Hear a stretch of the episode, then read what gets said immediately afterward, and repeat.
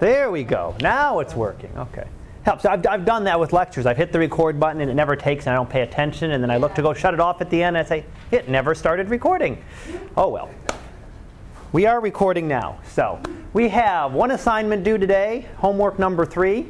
So if you haven't gotten that in, go ahead and get that in to me either after class or uh, online on D2L sometime before 6 o'clock tomorrow so I can get those looked at and get back to you. Exam through two, exam three, not exam three, exam three is next week. Exam two tomorrow. I did print these out if anyone wants a copy of the summary questions. If you want the ones you can use to, they're, they're on D2L too, you can get them all. Did you, did But- you toss a couple in there? There you. Do, do you need one, Liz, or do you have you have them already? Okay. Y'all agree we accept that one. There you go, sir. Welcome back. So those are the ones that, so this is the one you can use. So if you want to write any notes on this, go through and sketch out answers. It's just a good study source. I meant to give you these yesterday. I'm sorry. I had them sitting here and I completely forgot about it until after everybody had left. And I said I was supposed to give those out.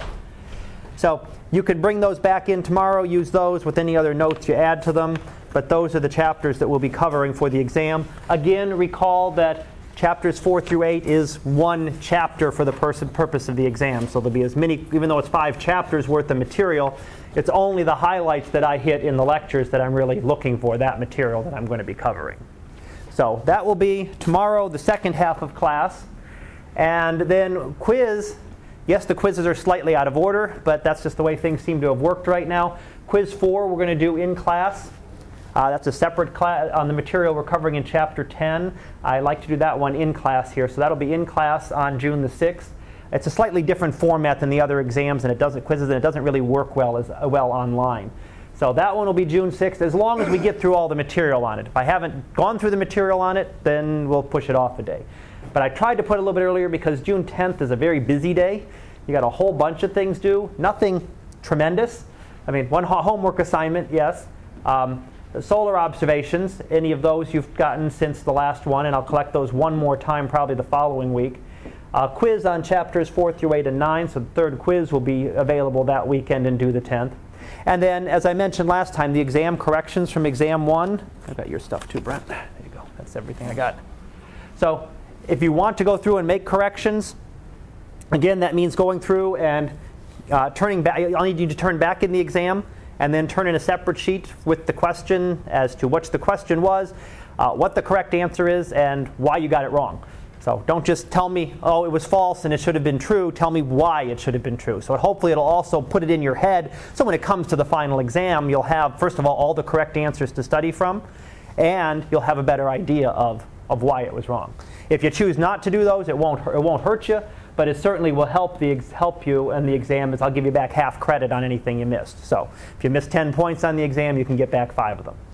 If you got too much other stuff to do and you did pretty good on the exam, you don't have to worry about it. It might not, you know, depends on you whether it's worth the time. And you don't have to do the whole thing. If you just want to do part of it, do, do part of do part of it. You know, whichever ones you do are what I'll what I'll correct for it. So that's what's co- that's what's coming up. Again, Monday will be next Monday will be a big day, and then we'll have some other stuff coming. I'll try to update that. Start to get you a few things coming into next week, but we're rapidly approaching the halfway point. So, questions? No. Yes, sir. Is it actually possible, even though I know homework three is going to be late for me at this point, Mhm. that I can get a copy of it, still turn it in? Oh, yeah. Um, I can print out. A, remind me during lab because I do not have. I don't think I have a copy of it here right now. Just double checking. I do not believe I do. I'll check. To remind me during lab, and if not, I can print out a copy for you because I don't think. I think I have all everything but. I think I have everything but that one here. So, but yeah, remind me. I can. I can get it. I'll get you a copy during lab section. Anything else? All right, we're ready for the picture of the day for today. Uh, beautiful picture of what's called the Orion Nebula. Uh, this is something you can actually see with the naked eye. Now, it's not going to look anything like that if you look at it with your eye, uh, eye looking out at the sky. But you can actually see the Orion Nebula um, with, your, with your eye if you look at it. If you know the constellation of Orion, one of the ones that people usually can identify, it's got four bright stars and kind of a square and then three stars, three bright stars in a belt. One of the ones usually you can usually easily see in the winter, winter sky in January, February, nicely visible. Well, hanging down from Orion's belt is the sword of Orion, three stars, And this middle one is actually, if I can spell correctly.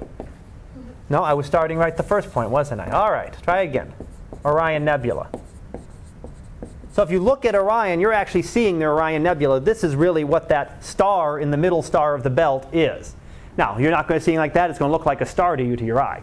But you can actually see that even through a small telescope. You can get some ideas. Certainly, an image like this takes a larger telescope and a much longer exposure than your eye can see. Now, this is what we're going to be coming up to in chapter 11. We'll start talking about uh, nebulae like this.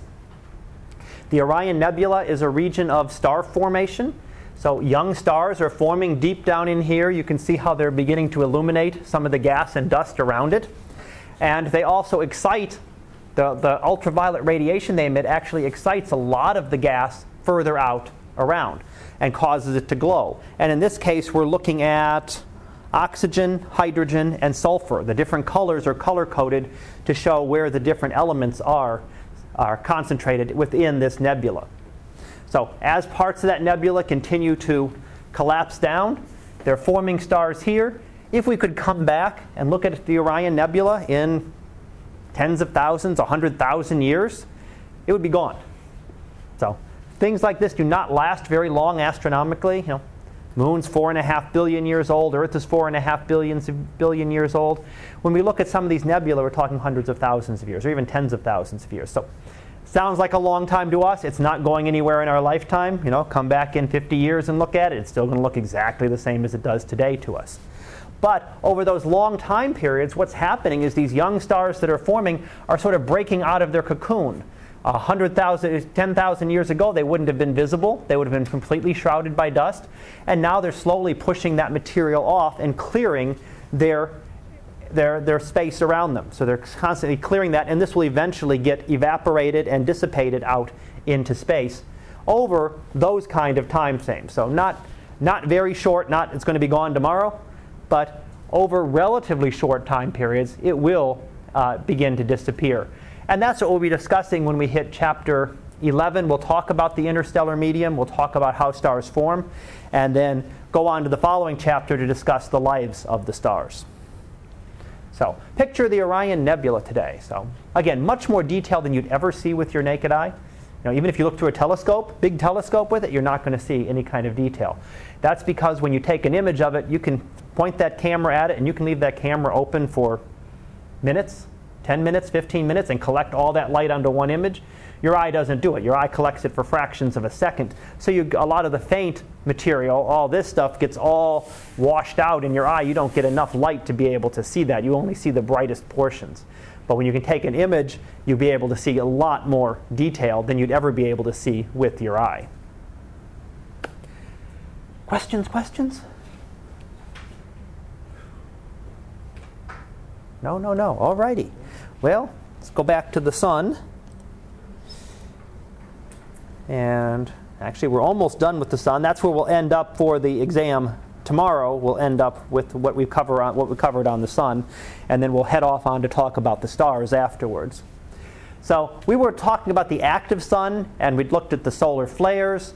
Um, the sunspots activity on the surface of the sun we looked at last time, uh, the prominences, material that was pushed up relatively gently off the surface of the sun, forming nice streaming arcs.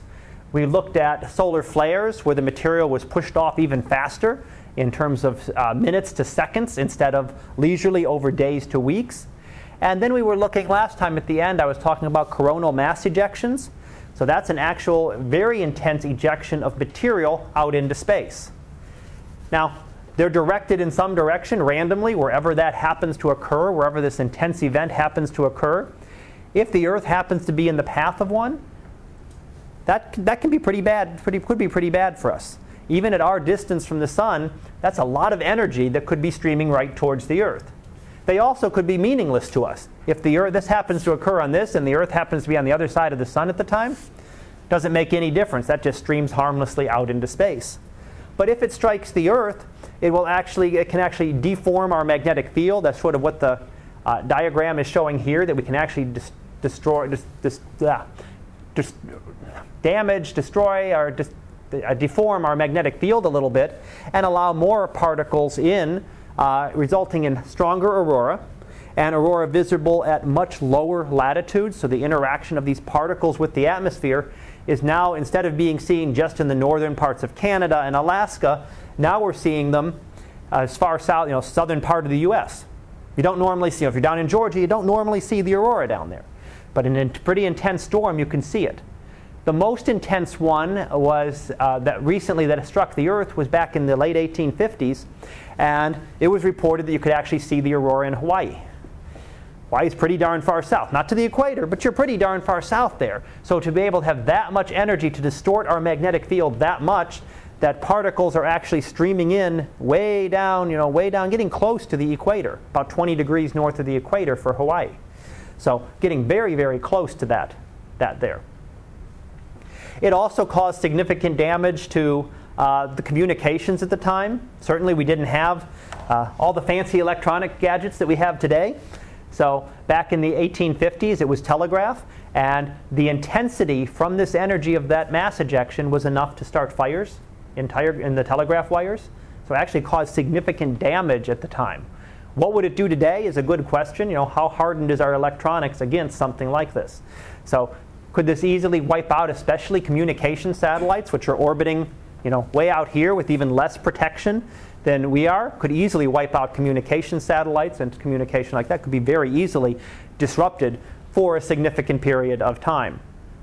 So, you know, how well could you commit? You could actually wipe out, you know, different satellites could be completely wiped out. Their electronics just be destroyed by that intense amount of intense amount of energy. So, something for something to look forward to. When will the next one occur? I said we had one in the 1850s. We're at a solar maximum, real, real close to it right now. So, next week, next month, 50 years from now, 100 years from now, about equally equally likely. There's no way to tell exactly when it will occur. And certainly we've had ejections as strong as the one that occurred in the 1850s, but unless they're directed towards us, and we're just this little tiny thing. In fact, I'm going to do that when we tell you that a little bit more when we do lab. But we're just this little tiny, you know, P orbiting at a great distance from the sun. So it has to be sent almost right at us to really be able to do that damage. But it will happen. It's happened before. It will happen again. Just will it be next month? Will it be 500 years from now? you know, no, no way to be able to tell you which, one, which way that'll go. All right, looking further out at the sun, if we look at the sun in X rays, this is an X ray image of the sun. Um, X rays come from very high energy and very high temperatures. And if you recall last time, the solar corona has a temperature of a million degrees. So when we look at the corona, we actually see some areas that are very bright. Uh, lighter area, colored areas are emitting lots of X rays darker colored areas is much less material in the corona and not as much X-ray emission going on. And those are what we call coronal holes. They're holes, essentially a hole in the corona, a hole in the atmosphere of the sun. And those are caused by the magnetic field of the sun. So the magnetic field lines here, recall the sun does not have a nice simple magnetic field like the earth does. Right? Earth has a nice simple magnetic field. Uh, lines come out of the north come out of the south, go into the north, out of the south, into the north, and to give you a nice, simple uh, magnetic field. The sun, because of the way it rotates, gets much more complex in terms of its magnetic field. It gets all twisted and tangled, and you get these loops associated with sunspots. That traps material in and keeps material within the sun, keeps it from escaping. Particles in the sun, charged particles, protons, electrons, don't like to go across a magnetic field line. They'll follow along the magnetic field line. That's when you see things like prominences as the material follows along these magnetic field lines, but they don't like to go across them. So if it sends material out here, it doesn't want to break that magnetic field line. So it kind of traps it into the sun. But some of these magnetic field lines that extend outward into space, those are what we see as the holes, and material from the sun then can escape. And that's what we call the solar wind. It's not a wind as in you think of going outside in a nice breeze. It's just a stream of particles leaving the sun. So the sun is constantly losing mass, material streaming away from it, uh, m- millions of tons per year. So a lot of matter, but sun's not going anyplace anytime soon. It's so massive that it can continue to do that for many billions of years and still not even notice the difference in, in mass. It's so massive. But that's all streaming out through these coronal holes, and that's where the solar wind. That's a lot what we typically see. That is the general aurora. When you just see a normal aurora, uh, very far north, it's usually just solar wind particles streaming in, the general, um, general material from the sun. When you see the more intense ones, it's associated with the solar flares or with the coronal mass ejections. And then finally, again, talking about the corona, it also changes. Uh, it changes with the sunspot cycle. Where the sun is very nice and calm, the solar corona is just sort of a glow around the sun, pretty symmetrical. As we reach the peak, if we were to look at the corona of the sun right now, it would be much more irregular. Note how it's kind of sticking out in one direction quite a bit, sticking out in this direction, more in this. It's very irregular. And that's as we get towards the peak of the sunspot cycle. So it gets more irregular as the sun gets more active, as there are more sunspots, more solar flare activity, um, more coronal mass ejections. All of that happens at the same time. The solar corona gets much more complica- complicated. Instead of just being a smooth glow right around the edge of the sun, there are some areas where there's a lot of material in the corona. It's been heated up a lot, it glows much brighter. Uh, this is a visible light image. And other areas where it's much darker. So the corona changes as well. It's not just an atmosphere as you know like the Earth's atmosphere is. It's constantly changing along with the solar cycle. So the cycle doesn't affect just what we see on the sun on the surface, but it also affects objects uh, parts of this atmosphere further away.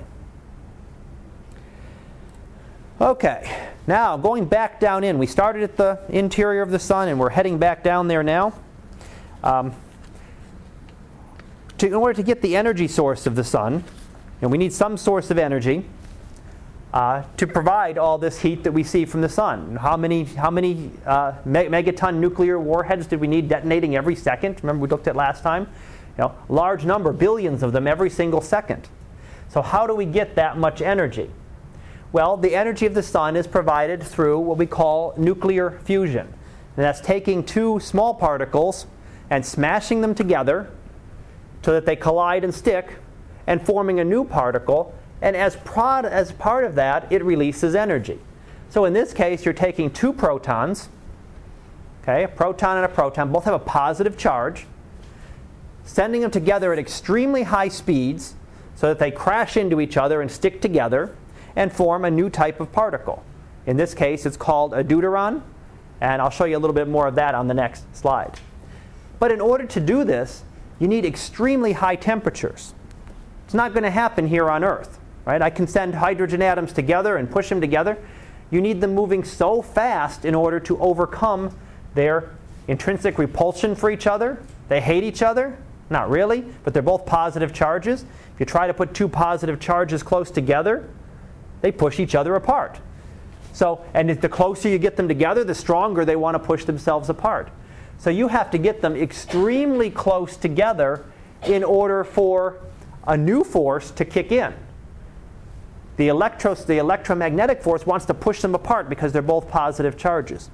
If you get two, two protons close enough together, tiny, tiny fractions of a meter, um, very close together, then there's actually a new force that kicks in and will bind them together, will cause them to stick, even though they have the same charge. So there is another force that works, but works only on very, very small distances. So in order to do that, you've got to get them to an extremely high temperature of at least 10 million degrees. So if you're not at least 10 million degrees, you're not going to have any nuclear fusion going on. Meaning that the surface of the sun, about 5,800 degrees, pretty hot, right? From 5,800 degrees, a little bit warm for, you know, a little warm summer day. But in terms of trying to fuse hydrogen together, forget it. It's not happening on the surface of the sun. It's much too cold. 5,800 degrees may be pretty hot to us, but in terms of these particles, that's very cold. They're not moving near fast enough to be able to get close enough to be able to stick together. So you need those extremely high temperatures and extremely high pressures. You need lots of particles there too. Because those particles are moving around, you need lots of them colliding into each other so that they'll eventually stick together. If you only have a few particles scattered around, if the density is very low, as in the atmosphere or the atmosphere of the sun, there's not going to be enough particles there to be able to allow them to stick together. So, very high temperatures, very high pressures needed, only occurs at the center of the sun. Now, if we look, here's the whole thing. Yuck, right? The whole, this is the whole uh, steps that, that it will go through to actually form the, uh, to form helium. To take hydrogen, which is really what the, the sun is doing, it's taking hydrogen, hydrogen just being a proton here, and in a complicated process, putting those four hydrogen atoms together, taking these four hydrogen atoms, and coming out with one helium nucleus. So, hydrogen has only one proton in it. A helium nucleus has two protons and two neutrons. So, if you fuse four hydrogen atoms together, smash them together, again, I'll go through the steps here in a minute, but you end up forming one helium nucleus and releasing energy. Not a lot of energy, little tiny bit of energy, each one of these reactions. Um, put the little gerbil in its wheel, you know, that's the kind of energy that each of these reactions is producing. It's not a whole lot. But when you're doing billions of billions and billions and billions of these every single second, that adds up to a lot of energy. If you've got, you know, a billion, billion, billion gerbils all running in their little wheels, you're putting out a lot of energy. But each individual reaction only forms a tiny little bit. Now let me look through this, walk you through the steps here just to show you what happens. The first one you saw on the other screen, but I really didn't go through it in any detail. The first step, you take two protons and collide them together. Get them going at a high enough speed that they'll crash together and form another element of another atom of hydrogen. But hydrogen, instead of having just a proton, which is the common everyday hydrogen that we have, the hydrogen that makes up you know, the water you drink, that's all has one proton in it. But there's also a version of hydrogen that is heavier, that has one proton and one neutron. Because it has one proton, it's still hydrogen. It has exactly the same charge at the center, but it's a little bit heavier. In fact, it's twice as heavy because it's got two particles in the nucleus. So you've taken two protons, made a deuteron, uh, atom of deuterium. So the mass is essentially the same, pretty close. The two particles there, two large particles here but you lost something. Positive charge, positive charge. So two positive charges going in, one positive charge going out. Well, you've heard of conservation of energy, conservation of mass. Guess what? You got to conserve. You have this conservation of charge too. You can't just make positive charges or negative charges disappear. They've got to balance. If you have two positive charges going in, you got to have two positive charges going out. So one of the other atom that's one of the other things that's formed in this is a small positive uh, object called a positron. A positron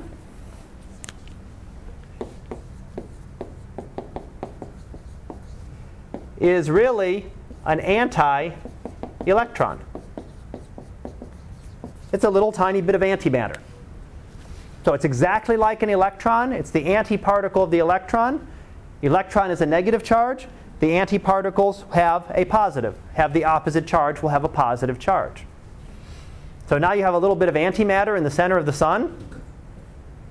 It's going to find an electron real quick, right? Antimatter isn't just going to sit out there. Antimatter and matter do not get along. So what that positron is going to do is going to find a loose electron very quick, and boom, they collide, they annihilate each other, and they produce gamma rays. So there's a lot of the energy coming out of that reaction is a lot of that energy is that positron being completely com- converted, that positron and that electron being completely converted into energy. So taking matter, converting it to energy along the process. There's also another particle that comes out of that. No charge. We've got our charges balanced, but there's one more particle that actually comes out of it, which is called a neutrino. And those are very interesting particles. They, they don't like to interact with anything. You know, the antisocial particles, you know, they, don't want, they don't want to have anything to do with any of the other particles around there. Um, we looked last time at how long it would take material to kind of work its way out through the sun. Uh, the neutrinos don't do that. The neutrinos kind of zip right out of the center of the sun immediately. They can pass through you know, miles and miles of lead without even knowing it. So they pass right through the Earth, they pass right through us, they're streaming through you right now. You don't notice them because the billion, billion, billion that pass through your little fingernail every second don't do anything. They go right through and they just keep heading out into space. But there are that many of them, there are a lot of them that are going out there. And if we could detect them, and there are ways to sort of detect these, and I'll look at that in a little bit, but if we could detect them, the interesting thing is it gives us a direct view of what's going on at the center of the sun right now. You know, we can, as it was eight minutes ago, right? It still takes some time to travel if they're traveling at about the speed of light. It takes about eight minutes to get from the sun to us. But unlike the rest of this energy, these gamma rays that are forming might take 100,000 years to work their way out from the center of the sun.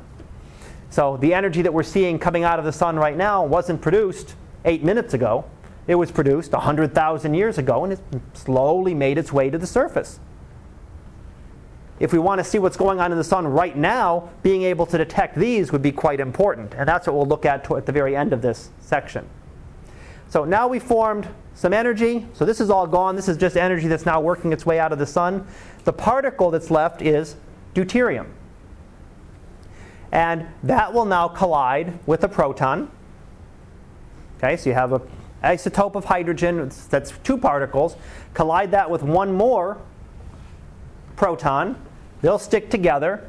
That's a much simpler one, okay? One positive charge, one positive charge, one mass unit, two mass units. And coming out, you've got three mass units and two, char- two positive charges. So everything balances nicely there.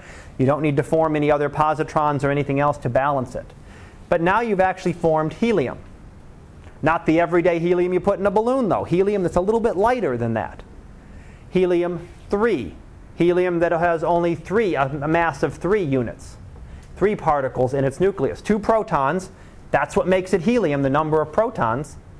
And one neutron. And the final step is taking two of those helium 3 nuclei combining them together.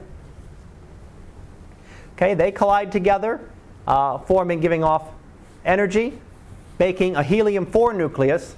That's the common, everyday, stable helium that we're used to. That's what you use to fill up an ice balloon that floats up into the sky.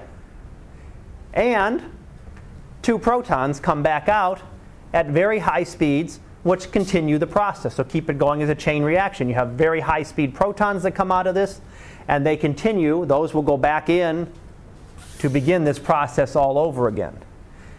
Now, of course, that's one. You're looking at this occurring billions and billions and billions and bil- times billions times billions of times every single second in the sun in order to form its, in order to create its energy. I'm not going to ask you to draw that on the exam tomorrow. So I'll give you, I'll give you a hint. I'm, I'm going to ask you something about it, but I'm not going to, you know, I don't want to spend, spend your evening making sure you can reproduce that. I'm not going to ask you to draw that on the exam tomorrow. So it's important, but you don't need to be able to reproduce. Know what's going on, the ideas in it, but don't sit there and spend your time trying to make sure you get every single portion of, knowing every single portion of it. All right, now neutrinos. I mentioned the neutrinos last time. Neutrinos come direct from the core of the sun. So they're produced in these nuclear reactions. They don't interact with anything. You could put you could fill the distance between the earth and the sun with lead. They'd travel right through it just as though there were nothing there. They are what they're, they're called weakly interacting particles. They don't like to interact with any other uh, ordinary matter. So if we could look at these, if we could see these neutrinos, could we detect them and could we find out then what the core of the sun is doing right now? You know, that would tell us, that would be a good test of our solar models is, you know, what is the sun doing right now? Again, that energy takes time to get to get off, to, to work its way out. If the sun were turned off right now and stopped producing energy, neutrinos would stop being produced but there's still a lot of energy that's taking us time to work its way out of the sun. We wouldn't see the evidence of that on the surface for a long time. It would take many, many uh, centuries, millennia for that, for that to work its way towards the surface of the sun. So it really, if we can detect those, it gives us a direct picture what is going on in the core of the sun. Of course, if they can travel through uh, billions of millions of miles of lead without interacting, they're going to travel right through the Earth without interacting very much. So they're no more likely to be able to detect them than they are with the sun or any other material. But you can detect occasionally. They don't like to interact, but every once in a while, if you had a billion, billion, billion, billion of them, maybe one of them would decide to interact with another atom, and that was something that you can actually detect. And in fact, they will interact sometimes with chlorine atoms. So, again, not, not all of them, but if you had a billion, billion, billion, billion of them, you might get one of them to interact. That's what you're looking for. You're looking for those individual events, those individual times when you can actually see them. So you're not going to detect, you know, half of them. You're not going to detect a tenth of them. You're not going to detect one one millionth of them. But you're detecting an extremely tiny fraction of them that you can then use to understand what's going on deep down inside the sun. All right. So here's an example of what this observatory might look like. So observatories have been made to study them. Um, you can see the great tank here, a great tank of cleaning fluid, a lot of chlorine in it. Okay, so you need chlorine. That's what the, these will interact with on those very rare occasions. And then a whole array of detectors to detect where that event comes. So when it, when it does interact, it produces a small burst of light. You want to be able to detect that. This is actually put in a mine in, I think there was one was done in a mine in South Dakota. Get it way below the Earth's surface because neutrinos don't mind going through all that dirt, but lots of the other particles from space do. They get stopped as they try to penetrate that. So it uh, removes false detections. So you wouldn't have any other stray particles from the sun or other particles from space coming and interacting with the chlorine, which would happen as well. But you would shield it enough that just you just see the you would just see the interactions of the neutrinos. And did I? Oops, let's not do that yet. I had a couple more things to say on that. Um, so what happened when they made the observations? They would do the calculations and figure out how many they were supposed to detect. So you knew what the likelihood of a, of a neutrino interacting with a chlorine atom was going to be, how likely it would be. Is it one in, you know, a billion times a billion times a billion times how, how many billions you got to put there and multiply together to find that that. But you also know from our calculations how many neutrinos are being produced in the sun every second. And it's billions and billions and billions and billions. It's many, many neutrinos being produced each second. So you should be able to test, say how many would interact. Would it be 10? 10 in, in, an hour? 20 in an hour? You should be, that's a number. Whatever the number is, you could predict what that would be. And then you could make measurements. And what was happening is that the first measurements they found, they were only detecting about one third of the expected number.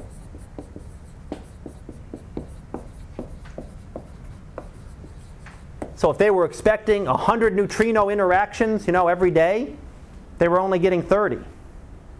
That's a pretty that's pretty far off. Know, if you're expecting 100 and you get 95, well, you're pretty close. You're on, you're on the right track. If you're expecting 100 and you get 5,000, whoa, something's way off. If you're expecting 100 and you get only 30, something is off. So it told us there was one of two things going on. It meant that either we don't understand the sun,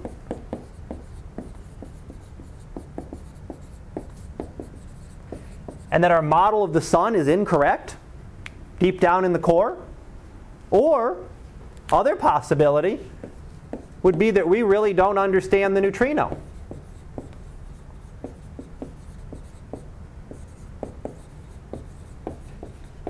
There could be some other property of the neutrino that causes this to only detect one third of the expected number.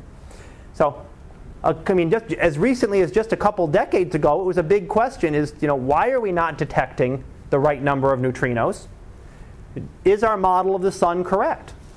So, because we use that to understand other stars, because the sun is the one we know the best, so our models of the sun aren't working, that would throw into question everything we understand about the stars. Turns out that after further uh, investigation and analysis over a number of years, that we do understand the sun. So our understanding of the sun was just fine, but that we did not understand the neutrino completely. Neutrinos actually come in three flavors. No, they don't have any taste to them, but particle physicists have these very interesting names for them, and one of the things for different types is they call flavor, flavors. So there's three flavors of neutrino.